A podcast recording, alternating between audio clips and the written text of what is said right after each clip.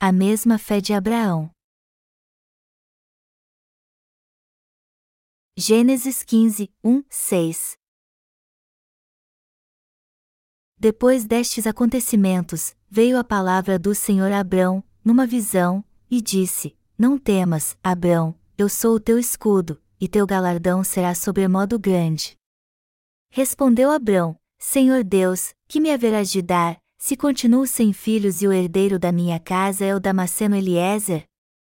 Disse mais Abrão: a mim não me concedeste descendência, e um servo nascido na minha casa será o meu herdeiro.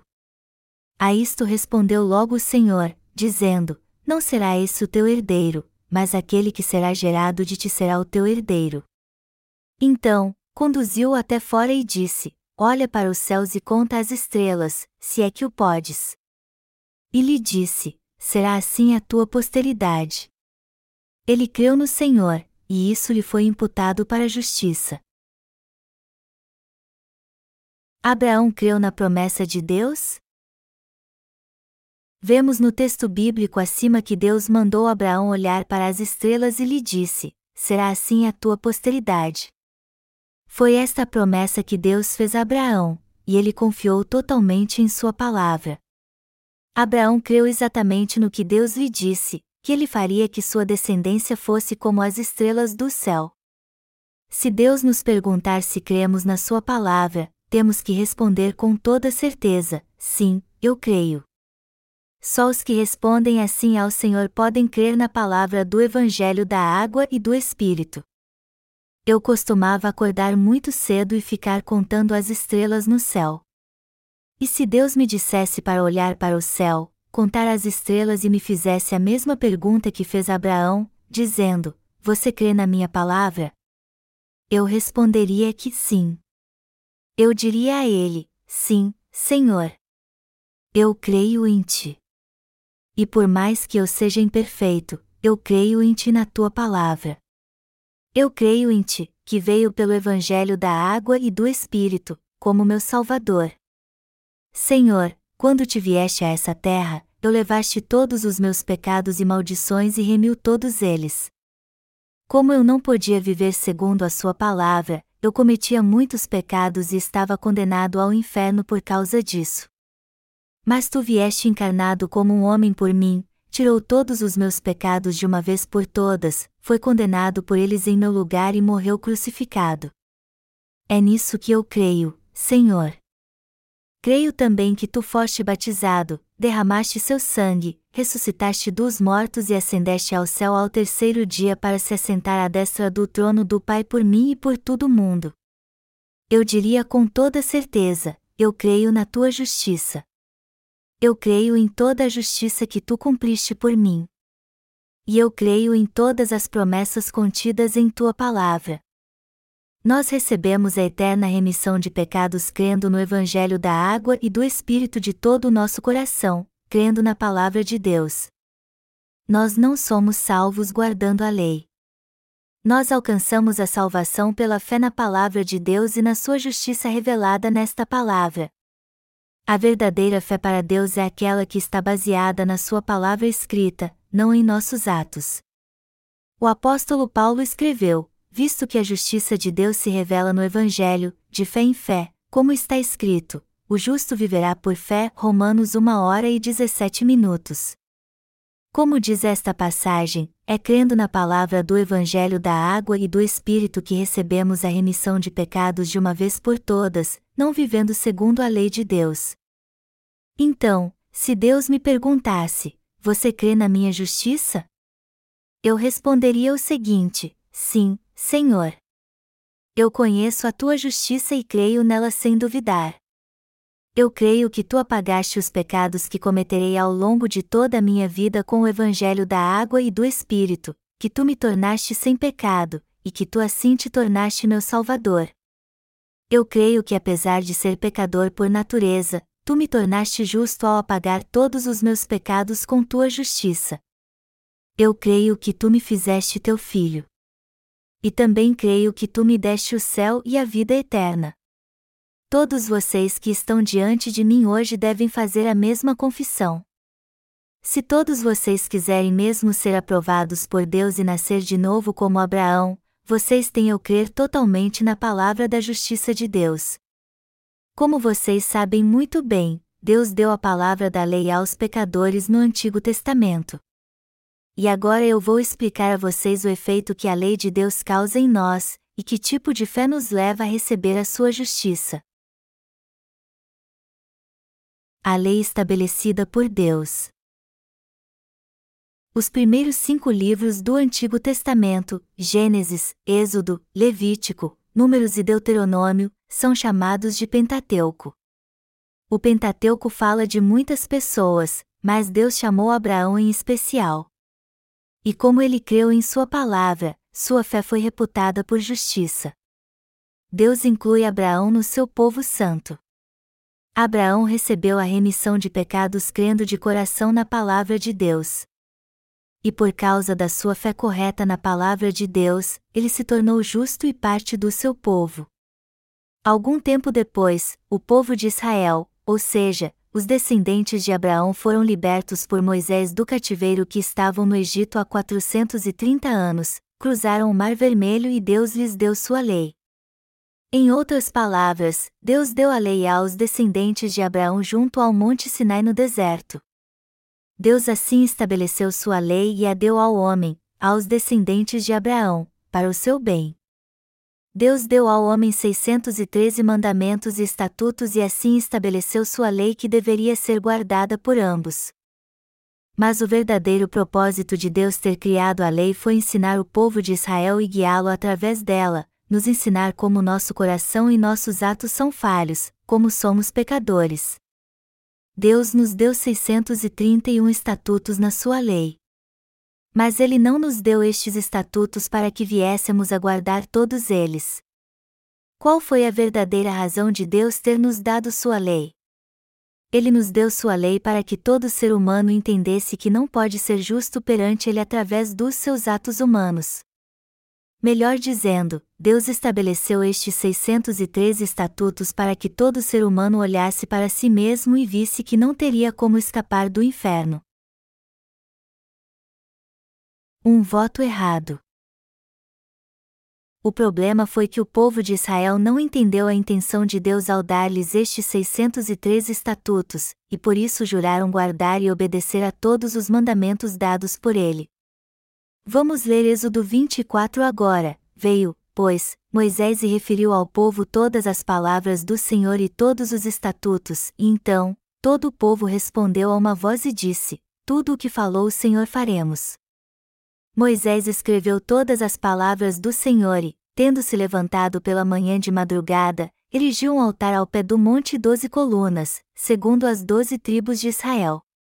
E enviou alguns jovens dos filhos de Israel, os quais ofereceram ao Senhor holocaustos e sacrifícios pacíficos de novilhos. Moisés tomou metade do sangue e o pôs em bacias, e a outra metade aspergiu sobre o altar. E tomou o livro da aliança e o leu ao povo, e eles disseram: Tudo o que falou o Senhor faremos e obedeceremos.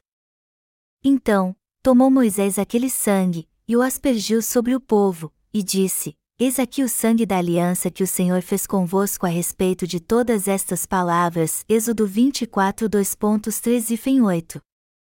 E Deus diz em Êxodo capítulo 20: Não terás outros deuses diante de mim, não farás para ti imagem de escultura, não tomarás o nome do Senhor teu Deus em vão, e lembra-te do dia do sábado, para o santificar, honra teu pai e a tua mãe, não matarás, não adulterarás, não furtarás, não dirás falso testemunho contra o teu próximo, não cobiçarás. Foi assim que Deus estabeleceu sua lei a partir de Êxodo 20 horas e 1 minuto. Os primeiros quatro mandamentos falam da nossa obrigação para com Deus, e os seis restantes falam das obrigações que temos com nosso semelhante.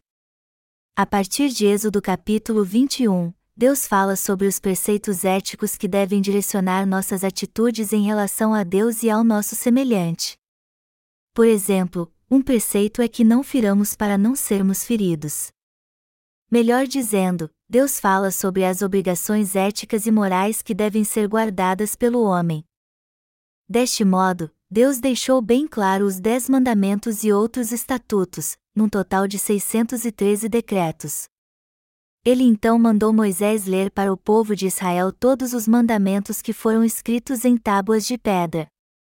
Moisés, por sua vez, tomou a metade do sangue, a pôs em bacias, e a outra metade do sangue espargiu sobre o povo de Israel, que aceitou a lei de Deus e jurou guardá-la.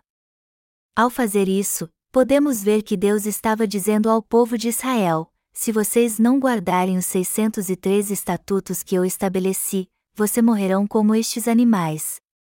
A lei é a aliança que eu estabeleci entre vocês e mim com sangue. Só que o povo de Israel naquela época não entendeu que não conseguiria guardar a lei. Por isso fizeram um voto a Deus: sim, nós guardaremos e obedeceremos a todos os estatutos da lei.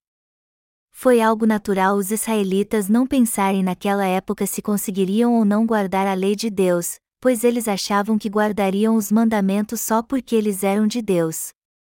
Mas Deus sabia que o povo de Israel não conseguiria guardar toda a sua lei, e por isso lhes deu o sistema sacrificial para a salvação, para a remissão de pecados. O salário do pecado é a morte. Mas Deus fez com que todos os pecadores que não conseguiam guardar a lei fossem purificados dos seus pecados oferecendo sacrifícios segundo o justo sistema sacrificial, sacrifícios estes oferecidos pelos sacerdotes de acordo com a lei da morte. Amados irmãos, nós simplesmente não conseguimos guardar todos os 613 mandamentos estabelecidos na lei de Deus. Em outras palavras, nós teríamos que ser condenados pelos nossos pecados. E como a lei de Deus veio a este mundo através de Moisés, todos que não vivem de acordo com ela têm que ser condenados por causa do pecado. Deus é o Todo-Poderoso, o legislador, o governante. E quando desobedecemos a palavra deste governante, temos que ser condenados por causa deste pecado. A justiça de Deus segue estritamente sua lei. E quando violamos a justa lei de Deus, temos que ser condenados segundo ela determina, pois não somos perdoados quando pedimos: Senhor, me perdoe. A justiça lei de Deus é justa e severa assim. Então, já que não podemos guardar os estatutos de Deus, não podemos escapar da sua justa condenação. Por mais que tentemos guardar a lei de Deus, jamais conseguiríamos isso sozinhos. Por isso que precisamos de outra lei, a lei da salvação. Já que o homem é pecador perante Deus e não pode evitar a morte e ser amaldiçoado segundo a lei de Deus, é imprescindível termos a lei da salvação que leva todo mundo a ser salvo de todos os seus pecados. Embora o homem não possa guardar os estatutos da lei de Deus, o povo de Israel não entendeu isso, foi por isso que eles fizeram um voto a Deus de que guardariam a lei. Deus criou a lei para julgar o povo de Israel? Não, claro que não. A Bíblia diz que Deus nos deu a lei para que entendêssemos nossos pecados. E isso está bem explicado em Romanos 3, 19, 21. Ora, sabemos que tudo o que a lei diz, aos que vivem na lei o diz para que se cale toda a boca, e todo o mundo seja culpável perante Deus, visto que ninguém será justificado diante dele por obras da lei, em razão de que pela lei vem o pleno conhecimento do pecado. Mas agora, sem lei, se manifestou a justiça de Deus testemunhada pela lei e pelos profetas. O que a Bíblia quer dizer quando afirma que ninguém será justificado diante dele por obras da lei, em razão de que pela lei vem o pleno conhecimento do pecado? Que Deus nos deu a lei para expor nossas culpas. O objetivo da lei é nos levar a entender nossos pecados e que todos que os cometem devem ser punidos. Há muitos líderes nas igrejas cristãs hoje em dia que ensinam seus membros que devemos obedecer à lei de Deus. Vamos pensar nisso um pouco. Quantos cristãos procuram viver segundo a palavra da lei, que se decepcionam quando suas fraquezas e falhas sempre os levam a violar a lei? Naturalmente é admirável a atitude destes cristãos que tentam guardar a lei de Deus e seus mandamentos, mas uma coisa que precisamos entender bem aqui é que jamais conseguiremos guardar a lei de Deus. Por isso que Deus estabeleceu o sistema sacrificial, pelo qual todos os israelitas podiam ser purificados dos seus pecados oferecendo sacrifícios de animais no tabernáculo. Nos dias do Antigo Testamento, quando alguém passava pela entrada do tabernáculo e entrava no seu átrio, a primeira coisa que ele via era o altar de ofertas queimadas. Você sabe o que o altar de ofertas queimadas significa espiritualmente? Para ser purificado dos seus pecados, o povo do Antigo Testamento trazia um cordeiro ou bode sem defeito ao altar de ofertas queimadas e passava seus pecados para o holocausto impondo as mãos sobre sua cabeça. E quando este animal era degolado e seu sangue entregue ao sacerdote, este que ministrava no tabernáculo pegava este sangue, o passava nas quatro pontos do altar de ofertas queimadas e o resto derramava no chão junto a este altar. A carne do holocausto então era cortada em pedaços. E estes pedaços eram oferecidos no altar de ofertas queimadas, sobre o fogo que nele ardia. E este fogo então consumida toda a carne. O que tudo isso nos revela? Que, embora o pecador tivesse que ser lançado no inferno, este holocausto recebia seus pecados pela imposição de mãos e era condenado no seu lugar. Assim, Deus preparou duas soluções para o problema do pecado. Uma delas foi sua lei, e a outra o sistema sacrificial onde podia purificar seus pecados passando-os para o holocausto e oferecendo-o a Deus como oferta queimada. Em outras palavras, isso significa que Deus preparou o holocausto e o sumo sacerdote para nos salvar do pecado. E o sacrifício oferecido no altar de ofertas queimadas era o Senhor. Este cordeiro sacrificial recebeu nossos pecados de uma vez por todas pela imposição de mãos, morreu na cruz, ressuscitou dos mortos e assim se tornou nosso eterno Salvador. Só que ainda cometemos pecados neste mundo. E foi por isso que o Senhor nos deu a fé no Evangelho da água e do Espírito, a fim de sermos purificados de todas as transgressões que cometeremos no futuro. Depois do altar de ofertas queimadas, vinha a pia de bronze. Esta pia, feita de bronze, tinha o formato de uma grande bacia, e ficava cheia de água. Depois de cortar o animal em pedaços e oferecê-lo no altar de ofertas queimadas, e antes de entrar do santuário onde fica a arca da aliança de Deus, o sacerdote tinha que lavar as mãos e os pés na pia de bronze. Só assim ele não morreria quando entrasse lá. Os sacerdotes eram responsáveis por ministrar os sacrifícios que purificam os pecados do povo, mas antes de entrar na presença de Deus, eles tinham que purificar sua sujeira na água da pia de bronze, era isso que fazia com que eles não morressem por causa dos seus pecados. A pia de bronze era o lugar onde os sacerdotes do Antigo Testamento purificavam seus pecados. A pia era feita de bronze. Quando lemos a Bíblia, vemos que a pia foi com espelhos usados pelas mulheres de Israel. Está escrito que a pia foi feita com espelhos que as mulheres usavam naqueles dias. Deus tinha um propósito específico ao determinar que a pia do tabernáculo fosse feita com espelhos foi para que todos soubessem que sua lei é um espelho que ele nos deu. Nós vemos nossa imagem no espelho. É no espelho que vemos nosso rosto, nossa cabeça e nosso corpo. Sem um espelho não sabemos se nosso rosto está sujo, e é por isso que usamos o espelho. Do mesmo modo, Deus nos leva a entender, através da Sua palavra, como o coração e os atos do homem são pecaminosos e quantos pecados cometemos, a fim de que recebamos a remissão de todos eles crendo no Evangelho da água e do Espírito cumprido pelo Senhor. Esta é a função da lei de Deus. A Bíblia diz que pela lei vem o pleno conhecimento do pecado. A função da lei então é nos mostrar nossos pecados, é para isso que ela existe. Melhor dizendo, Deus nos deu a lei para nos mostrar como são os pecadores que ainda não receberam a remissão de pecados. Qual é o pecado do homem então? Todo ato e pensamento que não está de acordo com a vontade de Deus é pecado. Em outras palavras, toda falha em viver segundo a vontade de Deus é pecado. O pecado do homem é sua incapacidade de viver conforme os 613 mandamentos estabelecidos por Deus e segundo a sua vontade. Pecado não é apenas roubar alguma coisa, somos pecados porque nascemos em pecado e não podemos guardar a lei de Deus. Este é o verdadeiro pecado para Deus. A lei de Deus expõe a natureza pecaminosa oculta em todo pecador. Ela revela o pecado de não se viver segundo a vontade de Deus.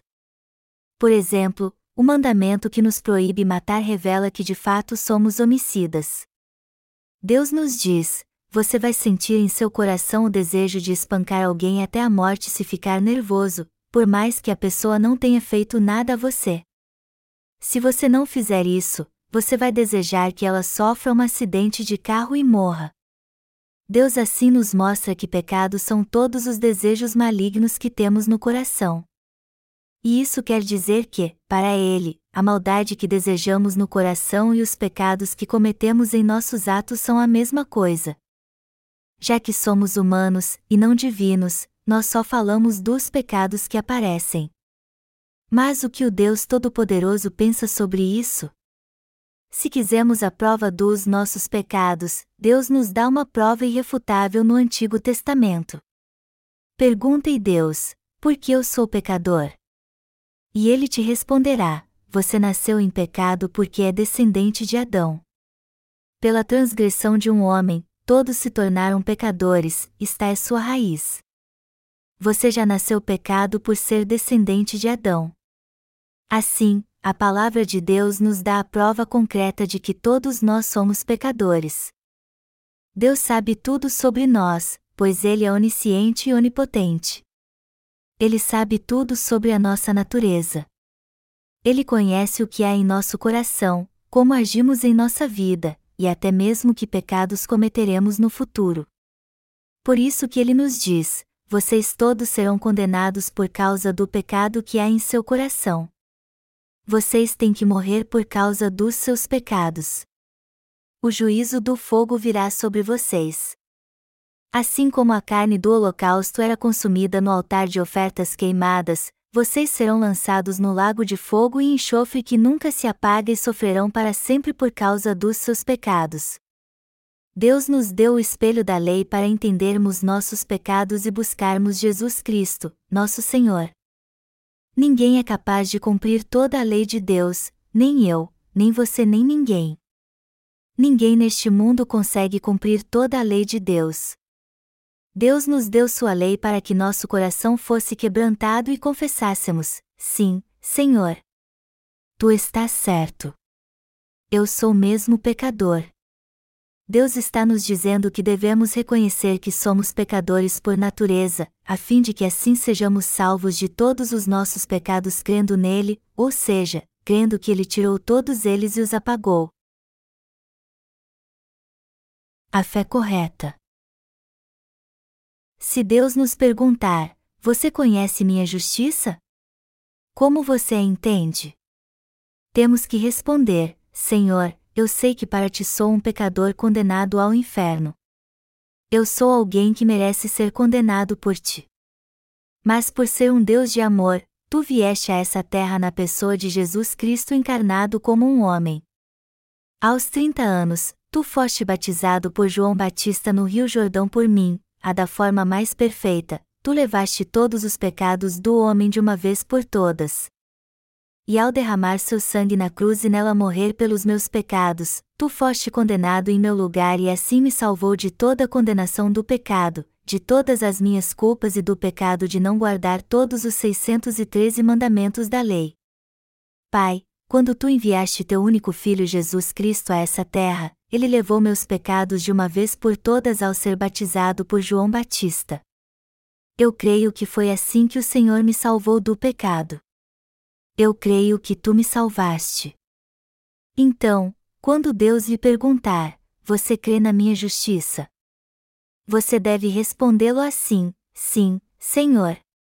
Eu creio na tua justiça. Eu creio no Evangelho da água e do Espírito, eu creio que tu és meu Deus, eu creio que tu és meu Senhor e Salvador. A fim de salvar um ser imperfeito como eu de todos os meus pecados, Jesus Cristo, o Filho de Deus, veio a essa terra, levou todos os meus pecados ao ser batizado por João Batista e foi condenado por mim. Eu creio que o Senhor ressuscitou dos mortos ao terceiro dia e agora está sentado à destra do trono do Pai. Eu creio que o Senhor fez tudo isso quando veio a essa terra por um só motivo: me salvar. Meus atos serão imperfeitos até quando eu morrer, mas eu fui salvo pela justiça de Deus, não pelos meus atos, ou muito menos pela lei.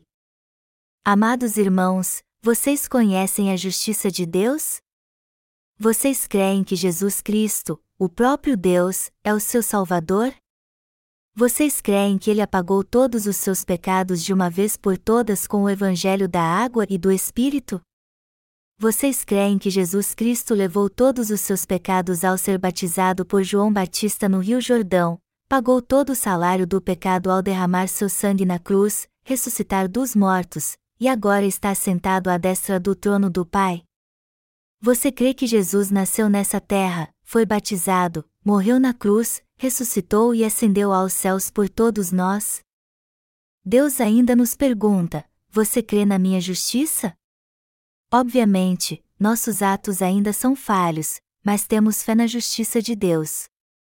Nós cremos na justiça de Deus.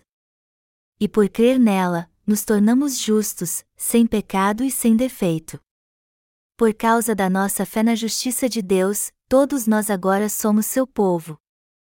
Portanto, podemos dizer a Deus com toda certeza: Eu não tenho pecado, pois Jesus, cheio de amor, levou todos os meus pecados ao ser batizado no Rio Jordão e ao derramar seu sangue na cruz. E como cremos no batismo e no sangue de Jesus, nós nos tornamos justos. Você e eu cremos totalmente em Jesus Cristo como nosso único e suficiente Salvador, que nos livrou de todos os nossos pecados. Nosso Deus disse que, visto que a justiça de Deus se revela no Evangelho, de fé em fé. O que é o Evangelho citado aqui? Em grego, a palavra Evangelho é Euangelion, que significa boas novas. Quais são as melhores notícias para nós então? É que, embora estivéssemos condenados por não conseguirmos cumprir os 603 estatutos e mandamentos da lei de Deus, Jesus Cristo veio a essa terra e tirou todos os nossos pecados ao ser batizado e tornou justo todos que nele creem.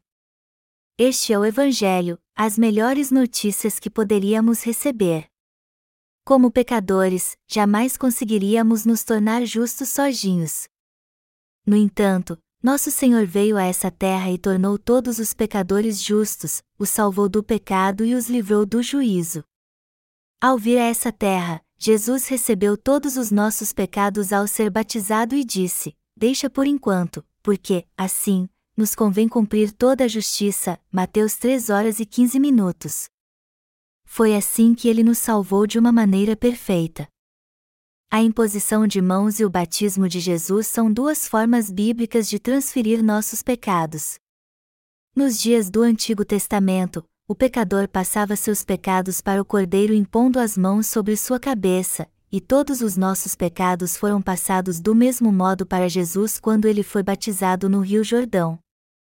Para salvar a nós, suas criaturas, o próprio Deus Todo-Poderoso, o eterno governante, deixou seu trono de glória, assumiu a imagem do homem e nasceu nessa terra como o menino Jesus através do corpo da Virgem Maria.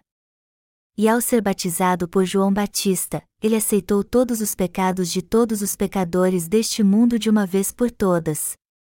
Além disso, ao derramar seu sangue na cruz, ele nos salvou de toda a condenação dos nossos pecados.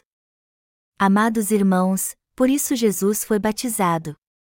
O Senhor levou todos os pecados do mundo e dos pecadores ao ser batizado. Este é o verdadeiro Evangelho, e está é a justiça de Deus. A justiça de Deus e o verdadeiro Evangelho nada mais são do que esta obra que tornou todos sem pecado da maneira mais perfeita. A Bíblia diz que porque Deus amou ao mundo de tal maneira que deu o seu Filho unigênito. E assim como nos diz esse texto, Jesus Cristo veio a essa terra e tirou todos os nossos pecados ao ser batizado. Ele recebeu em seu corpo todos os pecados do mundo. Todos os pecados do mundo, e não apenas os seus e os meus pecados, foram passados para Jesus quando ele foi batizado. Os que creem no Evangelho da água e do Espírito foram salvos para sempre. Antes de terminar este sermão, eu quero ler com vocês o capítulo 10 de Hebreus. Está escrito em Hebreus 10, 1, 2: Ora, visto que a lei tem sombra dos bens vindouros, não a imagem real das coisas, nunca jamais pode tornar perfeitos os ofertantes, com os mesmos sacrifícios que, ano após ano, perpetuamente, eles oferecem. Doutra sorte, não teriam cessado de ser oferecidos, porquanto os que prestam culto, tendo sido purificados uma vez por todas, não mais teriam consciência de pecados. Ponto.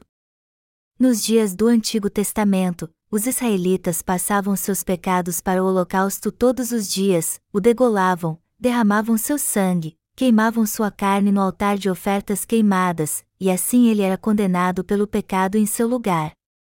Mas o que tudo isso significa? Este sacrifício era o sinal da promessa que Jesus viria a essa terra, levaria todos os nossos pecados ao ser batizado, derramaria seu sangue, seria condenado na cruz por nós, e assim nos tornaria sem pecado. Em outras palavras, o ritual da imposição de mãos do Antigo Testamento era uma sombra do batismo que Jesus Cristo recebeu. Jesus foi o verdadeiro elemento, e esta palavra do Antigo Testamento foi sua sombra.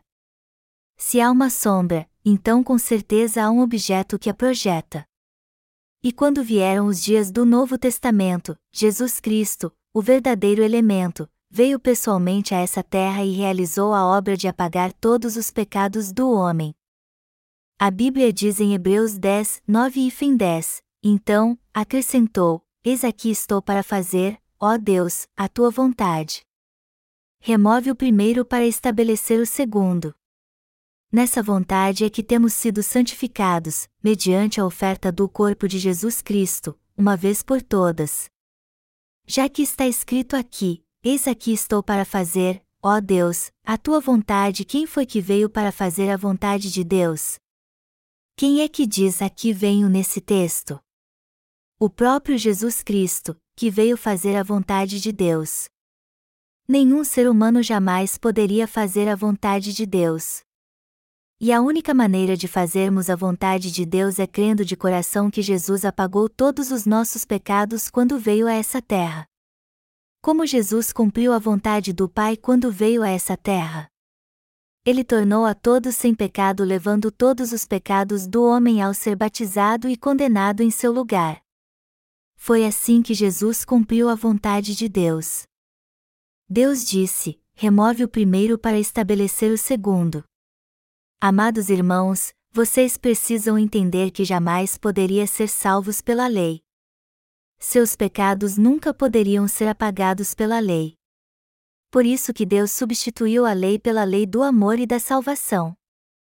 E a Bíblia continua dizendo: nessa vontade é que temos sido santificados, mediante a oferta do corpo de Jesus Cristo, uma vez por todas. Hebreus 10 horas e 10 minutos. Olhem bem esse texto. Por acaso diz aqui que seremos santificados no futuro? diz que fomos santificados, o que significa que nossa santificação já foi completada. Jesus está dizendo que devemos crer nele. Acabou. Eu já apaguei todos os seus pecados.